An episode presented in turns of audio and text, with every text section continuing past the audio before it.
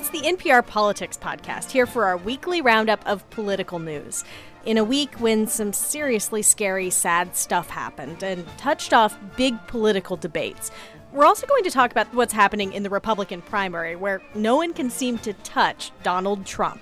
And as always, we'll close with Can't Let It Go, where we all share something we just can't stop thinking about. But first, some introductions.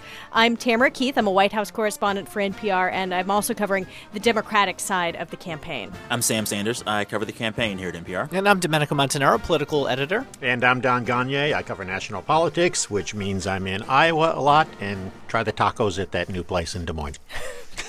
There's always good tacos. Which place? No, there, there are. De- Taco Apocalypse. That's not the new Oh. place. Well, new since the last election. Am I okay with that name? Taco Apocalypse. It's amazing. okay. But All right. but first we we have to get to the serious stuff this week and there's a lot of it. Two mass shootings, one last Friday at a Planned Parenthood clinic in Colorado Springs and one this week at a government building in San Bernardino. 3 dead in the first, 14 in the second, but both events so far are turning into proxies for sort of an ongoing cultural political war about guns and about national security. Um, Domenico, we've been talking about this a lot this week. Uh, what do we know about Colorado? Yeah, and you know, people are just viewing a lot of these things through their own worldview, and Colorado was a perfect example of that because in that case, you know that the Colorado Springs shooter police had said, muttered something about baby parts, no more baby parts when he was arrested. That was seen as a reference to the Planned Parenthood videos that were secretly shot and many say edited to make the group appear that they were selling body parts from aborted babies. Uh, and that's something that Democrats jumped on immediately to call for more gun control. You know, there's still a lot of questions, of course, about that husband and wife team in San Bernardino. Absolutely. And the latest we have, and this is Friday afternoon, comes from NPR's Carrie Johnson. A federal source told her that the female shooter in the San Bernardino attacks pledged support to the leader of ISIS on social media around the time of the attacks. Um, it's still pretty murky, and law enforcement officials are telling Carrie that they don't think that they were necessarily radicalized overseas or taking direction from ISIS, but instead that they may have been inspired by ISIS and self radicalized. Uh, this is an, an ongoing, moving situation. We don't have all of the information, of course, but that has not stopped the political discussion from going full force. Yeah, no question about it, right? I mean, as soon as these these things both happened, we saw Democrats immediately call for gun control in both situations, even before they knew the identity of the shooters in San Bernardino, even before, of course, they knew uh, that one of the people had pledged allegiance to ISIS. And you saw both sides really interpreting this through how they wanted to interpret this. And when it's a domestic event like this, uh, a shooting, the Republicans always react with prayers.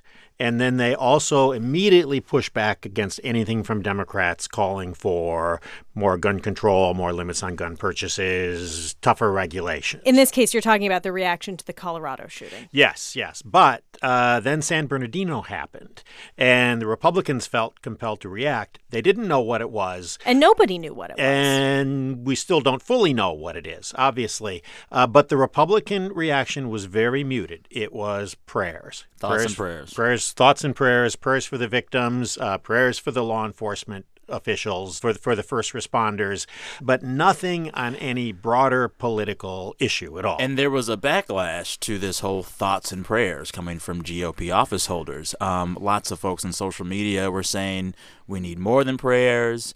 Um, Enough is enough. Exactly, Uh, exactly. wa- Was one thing I saw And a it- lot. yeah. Uh, God will not solve this. Well, yeah, and the New York Daily News kind of uh, had started some of this where they had this really provocative cover as one of the tabloids in New York that said, God can't fix this. And God can't fix this, along with thoughts and prayers, became a hashtag.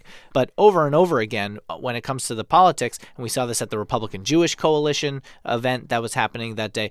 Republicans went immediately to say we are at war. It was Ted Cruz had said that we are at war, and you saw Democrats pushing back to say the thoughts and prayers aren't enough. Yeah. And I think what's so interesting about the shooting in California this week is that in so many ways it doesn't follow the script of recent mass shootings. Like I was in Sandy Hook, I was in Santa Barbara, I was in Aurora, Covering and it- them. covering them. Yes, and and I always knew kind of what was going to happen day one, day two, day three.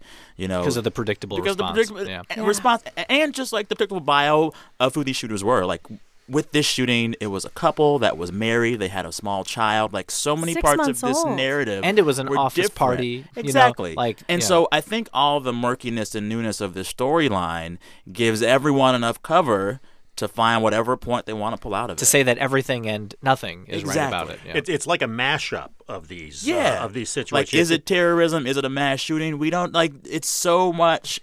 Yeah. And if you're someone who wants to call out the Democrats for not using the term radical Islamic terrorism, there's something for you in this one to highlight.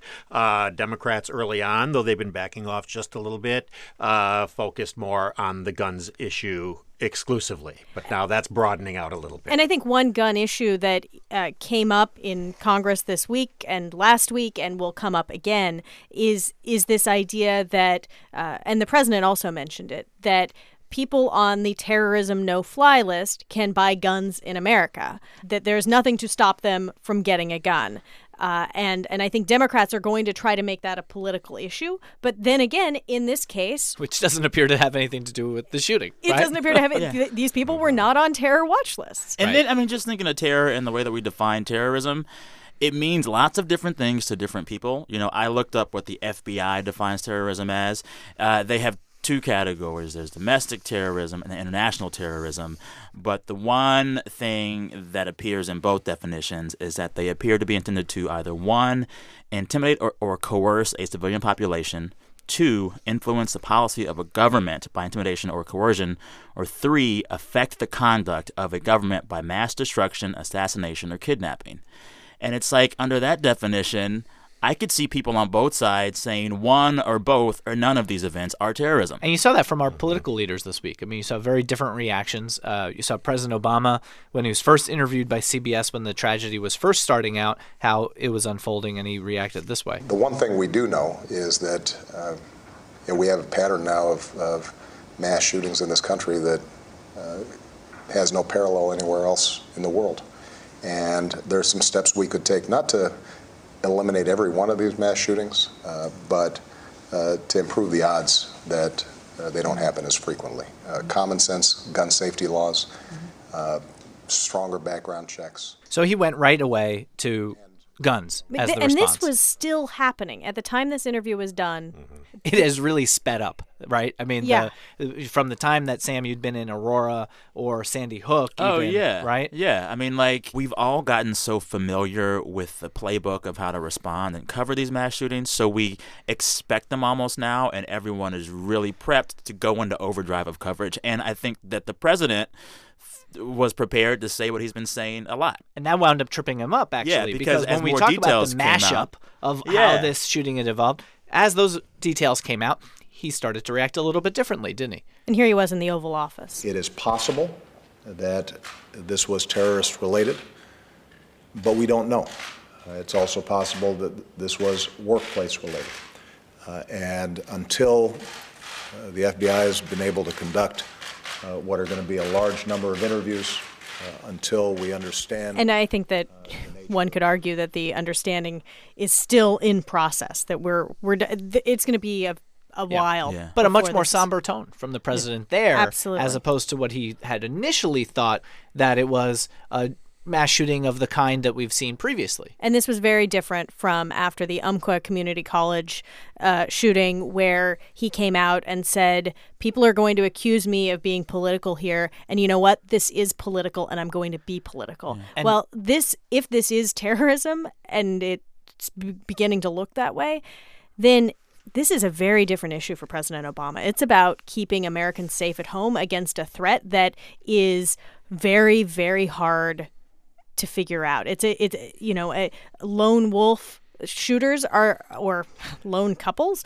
Um, this lone wolf shooter, this self radicalized. This is the thing that our security professionals are scared to death of. And, this this is not this is not a 9/11 here, but it is the kind of incident that, as 9 11 did, can have a very profound impact on all kinds of issues going forward. Issues that the president discusses, in issues that the Congress will, will debate, and that those candidates, kind of unfiltered uh, in many cases, will take to voters uh, in an effort to win votes in places like Iowa and New Hampshire. And Donald Trump you were at a rally earlier this week right after the shootings, right? And I mean, you may have sort of expected that to be one of the dominant portions of it, but he actually reacted differently, right? He, he reacted differently. It, it, it's worth hearing him. Again, this was when the situation was still very fluid, uh, was, was actually still an active situation.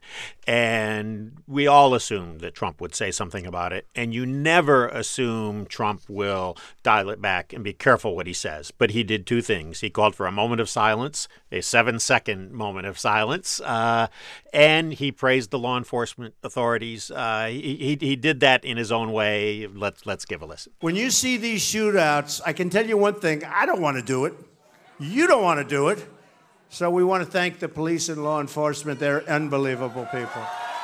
Don't want to do what? I'm sorry. That be involved in a shootout. You're lucky that the police were there to be in that shootout oh. for you. So we should praise them and okay. their courage. I don't want to do it. I don't want to be, be there. a first is, responder. Is, was, yeah. was, was basically how he was saying it. Yeah. About the politics of this, does this and this seems like inappropriate to even ask, but who does this help? Who does this hurt in the presidential race? On the Republican side, uh, it absolutely helps Donald Trump. And we can see that in the polls. Uh, he has, while not offering specific uh, proposals for how to deal with ISIS or what to do in Syria or who to support, or he, he doesn't go there at all. But before Paris happened, he was in Fort Dodge, Iowa. Uh, a speech on a on a weekday evening in in the first in the nation caucus state, and just give a listen to what he said. They have certain areas of oil that they took away. They have some in Syria, some in Iraq. I would bomb the shit out of them. ISIS, that is. ISIS, he's talking about. Uh, that was before Paris. That line, when he said it, was kind of one of those shocking things that Donald Trump said. You could hear that cheer.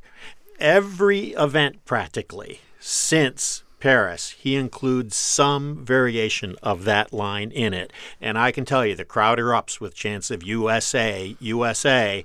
Uh, is bomb the S out of ISIS a specific proposal?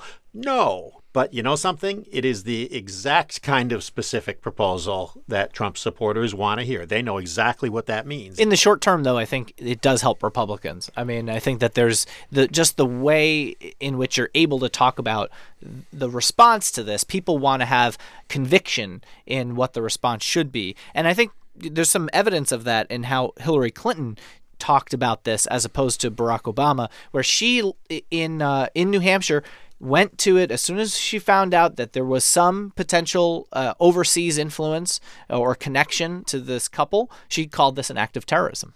And that just tells you, I mean, like we talked about, terrorism can mean different things to different people. I wonder if this ends up being more like the Boston Marathon bombing and less like, you know, your average, hate to say it, average uh, mass shooting, if it will have an effect on the American psyche in that way. I mean, but the Boston Marathon, and correct me if I'm wrong, it didn't lead to any new laws changing anything, right? There was nothing that could be done, really. Mm-hmm. Yeah. But it added to that sense of unease and anxiety and yes. that things can happen here. Um, and again, we don't know where Donald Trump's poll numbers are going to go, and and and we don't want to put too much faith in what the polls are, are, are, telling us, but they're giving us you know pretty consistent trend lines in terms of his support. Uh, let's go through the history of Donald Trump. He's somebody who just shows up at these events for publicity. He's somebody who's not going to run. He's somebody who is now running but isn't going to win. Uh, this is what the establishment has not, been saying this about is the establishment, right? Yeah. Uh, he's somebody who gets into the race and leads in the polls. Uh, he leads in the polls. Well, it's a temporary blip. It's something. It's not going to last. Well, now we were we are past five months, six months with him leading in the polls, and the feeling was from pundits, others, that as soon as things got real in terms of scary international stuff, that that's when Donald Trump would be uh, revealed to know nothing of foreign policy. He'd melt away. Um, and it doesn't appear that that is happening at all. It's going the other way. Well, for one example, I mean, the CNN poll uh, just out this week had Donald Trump at 36%, up 20 points over the next closest person. And what's more, this was a poll taken before the San Bernardino shootings, but after the Paris attacks, more Republicans, 30 points more, think he can better handle ISIS than his closest competition with Ted Cruz. 30 points. Uh, you know, that's 46% of Republicans. That's nearly half. I mean, in such a huge field, like that is a significant and telling reason for why Donald Trump has actually gained steam after the ISIS stuff. We played that bite of the bomb the expletive out of them. In that Republican base, people want to hear something that is going to make them feel like the United States is going to take action and that they have a candidate who's channeling the feelings that they have on the ways to go about that.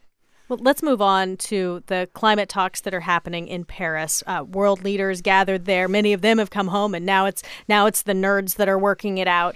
Uh, we've covered this. the nerds. The nerds, the science nerds. Wow. Now it, We're not nerds? different kinds. different Not climate kinds. nerds, maybe, right? Okay. Okay. Now the climate nerds are working it out, uh, trying to get a carbon reduction agreement. Uh, we covered this a bit last week on the podcast, but Domenico, you've been looking at some polling. Yeah, you know, what's fascinating here is when you think about what President Obama could accomplish at climate talks and whether or not anything can get done. There are two countries that have to come up with a solution really to be on board here the United States and China. In both countries, they far underperform, let's say, other countries as far as how serious a problem they think climate change is. For example, 18% of people in China, only 18% think climate change is a very serious problem. The global median was 54%.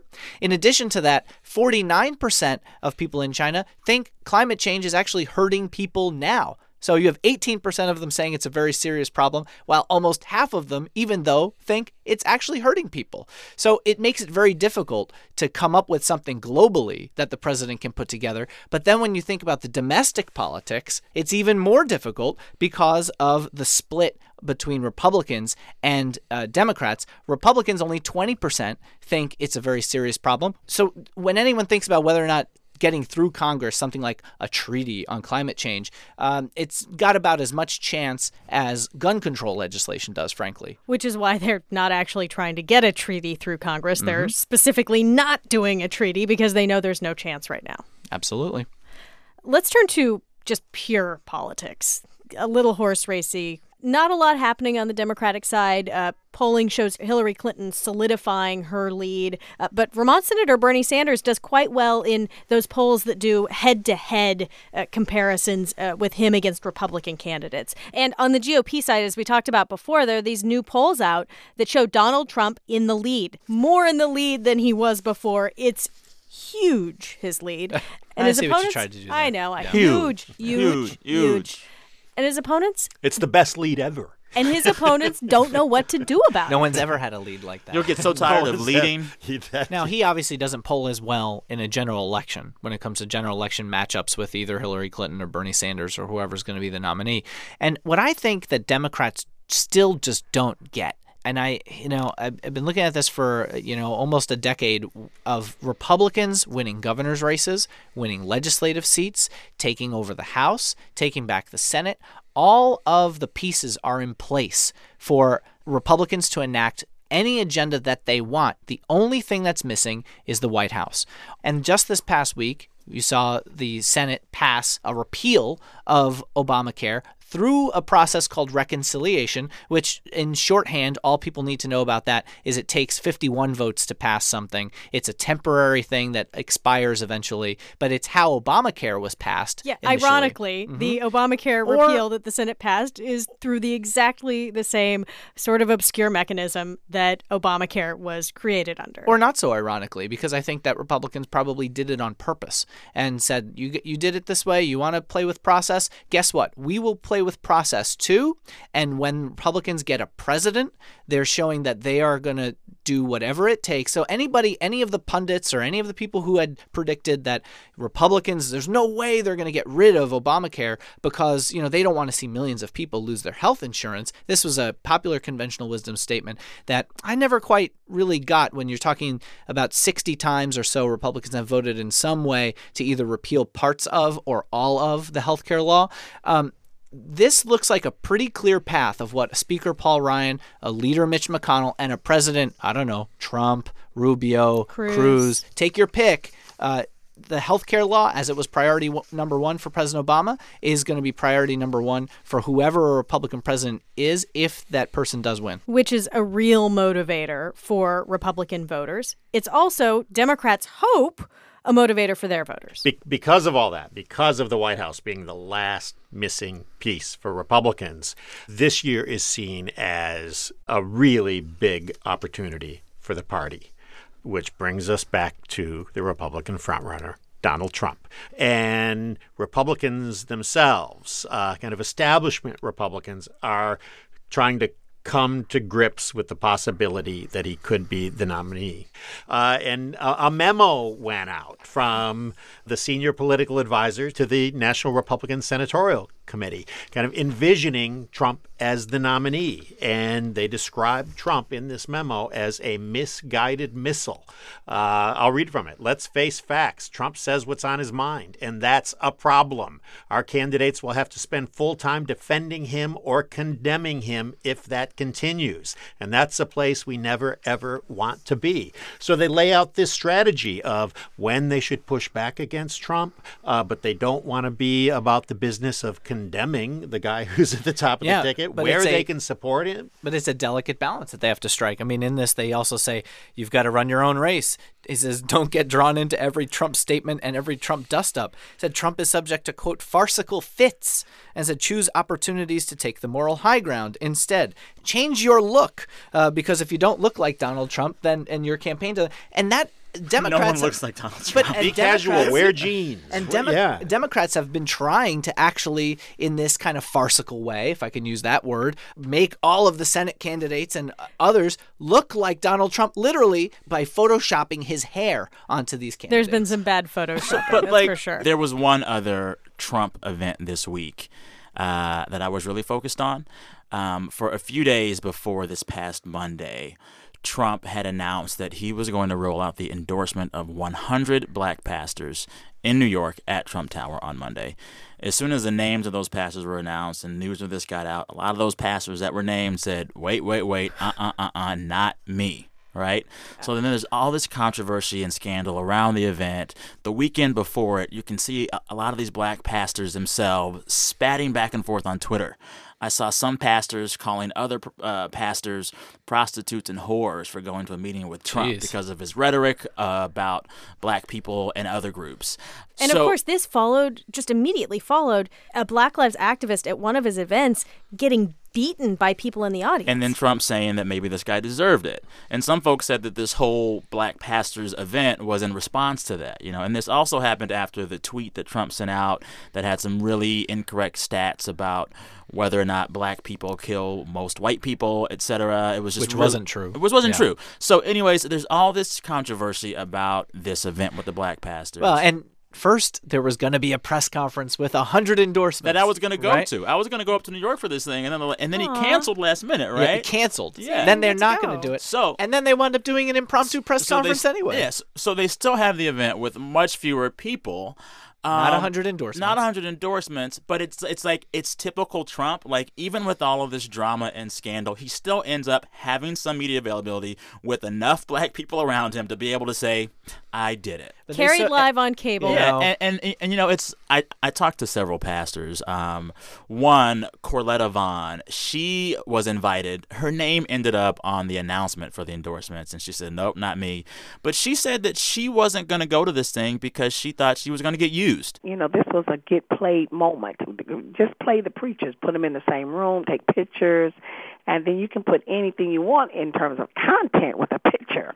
Even if she felt like she wasn't a part of this get played moment, Trump still got his moment with black pastors. Well, and he, did- still got it. and he did get some to he got some him, endorsements. right? You know, I he mean, was yeah. Darrell Scott, Darrell uh, Scott, Ohio, who was the mastermind of this event, and, and he endorsed him a while back. You know, he was still there. Um, I think Omarosa Manigault, who was a black contestant on his show The Apprentice, was there. She was a minister briefly, and there were a handful of others that were there to endorse him. Uh, so. Trump knows the media. He knows how to work it. He is good the- at this. People who underestimate Trump, you know, the motivation the planning, the strategy, I think they do so at their peril. And I think that the establishment Republicans are only now starting to really Mm-hmm. realize that. They thought that Jeb Bush could be their proxy to take him down, and he certainly was not. Alrighty, now it is time for Can't Let It Go, where we talk about the things we just can't stop thinking about this week in politics or elsewhere. Domenico, let's go with you. Well, the thing that was really uh, stuck with me this week is the fact that when it comes to money in this campaign, everyone knows that a ton of money is being spent. If you're in an early state, you can't avoid ads. But the problem here is we're actually seeing an inverse effect for some candidates on the people who are spending the most are actually finding the least amount of traction. So, for example, Danielle Kurtzleben, who works on our team, put together this great chart where from September, when Jeb Bush had first started running ads, to now, he's actually gone down in the polls. And which is pretty spent how much money? He has spent uh, more than $30 million, or the super PAC supporting him has spent $30 million on ads.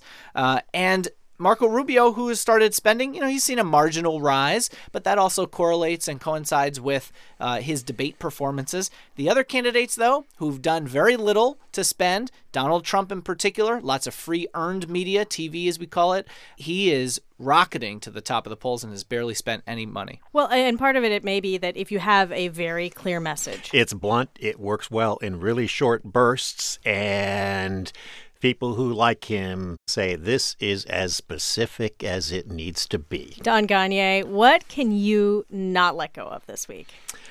I stared into the eyes of Dick Cheney, The real one? and he stared back. Both. It was the brand new, newly unveiled marble bust of Cheney.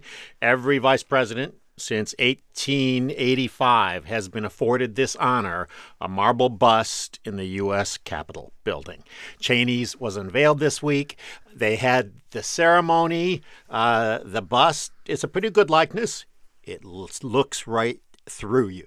it looks right at, well, like, like he's poking you in the chest. and he's got that kind of slightly crooked, Cheney, thin smile. And Smirk. Smirk, uh, we'll call it a smile. Okay. But um, so they had the unveiling this week. George W. Bush was there. Joe Biden spoke. Uh, there were people like Trent Lott there, the former Senate Majority Leader who's been gone how long? Right? Yeah. A decade almost. Yeah. Um, it was a little bit like being at a high school reunion, though, right? So In a good way or a bad way? Uh, well, um, no judgment. and again, because I covered all eight years of the Bush presidency, so you would see people, kind of mid-level staffers or aides who didn't deal with you all the time, and you'd say, "Hey, there's." I can't remember your name. Don, there were some jokes told at this thing, sort of like a roast. What was your favorite joke? Uh, George W. Bush uh, brought greetings from his father, George H.W. Bush, to Cheney.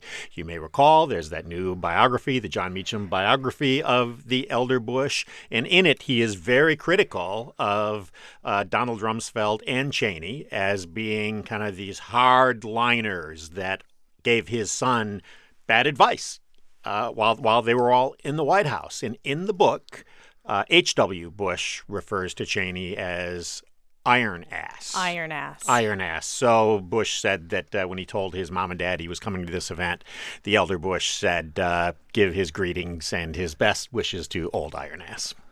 Isn't that cute? And it was a nice moment. Sam- Uh, yes. Sam Speaking Sanders. of iron ass, Yeah. Iron ass. Hey, Sam, I do my squats. I don't forget about leg day.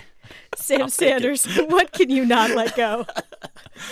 My new nickname Iron Ass is what I came up with. Um, but besides that, I have really been into this recently unearthed kind of behind the scenes video of Ted Cruz and his family shooting a campaign ad. Start looking at me and He had a dream. It seems to have been put up on YouTube by the campaign or folks affiliated with it, but it's like the uncut edition. So it's like 45 minutes of Cruz and his family trying to get the right takes. And it, I, I could not take my eyes away. There's like these scenes where Cruz is at the table with his wife and kids, having the kids say grace, and they start having to say grace over and over. Okay, so who wants to say grace? Okay, who wants to say grace? I do. Okay, good. Okay, let's say grace. Father, thank you for this day. Thank or you. there's for this really sh- crazy moment where Cruz wants his mom to talk about some moment, and she's like, I don't want to do that. It's too personal. That's too personal, Ted. I don't want to tell that. Well, I want to tell that, and you're the best person to tell that. Well, there's some very personal details. So the weird backstory of this for me, it's like this was put out by the campaign because the campaign cannot collude with super PACs or other groups that want to make ads for Cruz. So they'll put this stuff up, and then these outside groups can take from that footage to make ads. It's a giant B-roll dump for them. Exactly. Um, and so that for me was fascinating. But number two, um, so is it possible that this video was posted not just to be in some super PAC commercial, but also just to get us talking about this raw footage? Yeah, I mean, the main part of it is to get in the super PAC, but at the same time, maybe they don't mind so much that this material's out there. I mean, it shows you kind of being, you know, authentic in, in how the process goes goes down. Though they don't really have any other option for getting this video to the super PAC other than just putting it all out for the whole world to see. The only thing they might have done is not released the multiple takes. Yeah, they, they put the have- whole thing. They could have edited the thing. Which makes you wonder if it was, you Or know, just- done intentionally. Because if just, they, yeah. because it does, you know, if you're going to have those multiple takes where you have the pieces that you know will never air, that's what raises some of the skepticism of whether or not, you know, it was Yeah. intended to be something that could maybe go viral. Yeah. It's good fodder too for an anti-Ted Cruz PAC Yeah. to And- show take after take Well, after take. You know, we wouldn't be talking about this probably if if they didn't leak the whole thing. And that's what they call free media. I'm Ted Cruz, and I approve this message. I'm Ted Cruz, and I could approve. end and then the kids segment. come in too, right? I'm Ted Cruz, and, we, approve this message. but they weren't on time. Okay, a little bit faster. That, that was good. Do it again, kids. I'm Ted Cruz, and, we approve this message. Close. No I'm cigar. Ted Cruz, and we approve this message. Once more for good measure. I'm Ted Cruz, and we approve this message. yeah. I'm Ted Cruz, and we approve. Yeah. So couldn't let it go. And now to the thing that I can't let go the Feel the Burn Challenge, which is a take on the ALS Ice Bucket Challenge. So, in the Feel the Burn Challenge, you can either do a super intense workout or you can eat some sort of insane hot pepper concoction. Hello, I'm Nat Alistair from Asheville, North Carolina, and I'm accepting the Feel the Burn challenge by eating a mixture of wasabi, which we're I saw one Bernie running out of. supporter take a jalapeno pepper, put wasabi inside of it, oh, and then pour Nope, nope. fire hot sauce on top of that and start eating it and then try to talk. Oh, I'm willing to feel the burn for so many reasons. this week, because of his stance on immigration, um, because I've been thinking a lot about Syria this week, and the thought that we're talking about turning immigrants away from America right now is absolutely disgusting. Of course. I nominate three people. What did what Oh did my immigration have to do with the? He Oh, likes oh, you're Sanders' supposed to- stance. You say what you like, Bernie. You're for. supposed to oh. say why you're feeling the burn. Gotcha. How But does so- that help Bernie Sanders? So what you rise in do? Polls? No, this is this is what you do. You you do this challenge. You call out three friends and encourage them to do it, and then if they do it, then you have to give fifty bucks to Bernie Sanders campaign. And then okay, but the optics of this. So you got these randos on a on on like a YouTube screen telling you why they like Bernie Sanders while in tears from eating red hot peppers. It's not a really a good look, right? it is showing their dedication. Showing and as someone who But I'd has rather spent see some them quality smiling time, doing this. well, this is they're trying to smile. If you're amused, that's enough. And I've spent quality Yeah. time with Bernie Sanders supporters, and these people, they are dedicated. They, I mean, they would walk over hot coals and they would eat hot peppers for their man. And we have video evidence. Okay. Yeah. Okay, that's all the time we have for this week. Thanks for listening, and we want to remind you that you can hear a lot more of NPR's political coverage if you turn on your radio. Tune into your local public radio station to do it. We're on NPR's Morning Edition and All Things Considered, talking all the time about many of these very same things. And I'm Tamara Keith, NPR White House correspondent. I'm Sam Sanders, campaign reporter. Domenico Montanaro, political editor. And Don Gonyea, national political correspondent. And of course, you can find us all on Twitter. And we will see you next time on the NPR Politics Podcast.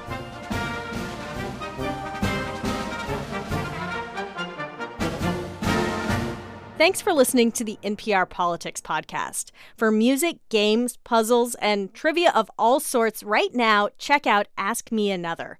Play along with a Seinfeld themed version of Taboo, games of mysterious phenomena, and see what you know about some of the lesser known puppets on Sesame Street. Ask Me Another is like trivia night, but a lot funnier. Play along now at npr.org slash podcasts. That's npr.org slash podcasts or on the NPR One app.